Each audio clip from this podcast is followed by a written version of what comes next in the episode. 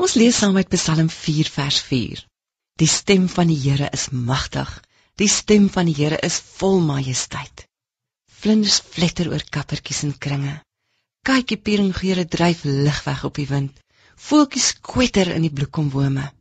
Dis lente.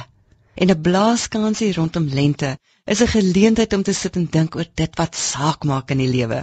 Gun dit vir jouself. Die lewe is kortstondig, maar o, so kosbaar. God roep in sulke rustye saggies na ons. Hoor jy hom? Hy sê: "Kom nader, my geliefde, dat jy dieper kan sien." Wanneer ons met die oë van ons hart na verborgde dinge kyk, kan ons dikwels die onvoltooide kringe van ons lewe se punte bymekaar bring.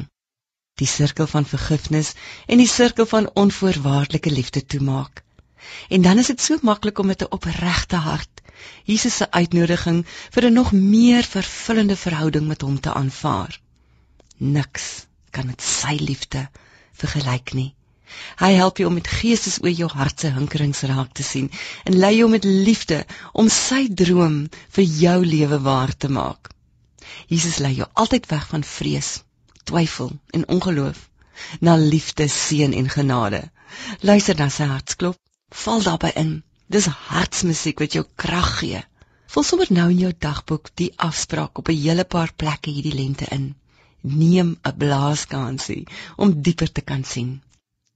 Dalk word jou lente die seisoen wanneer alles in jou lewe verander omdat jy op 'n nuwe manier na dinge kyk.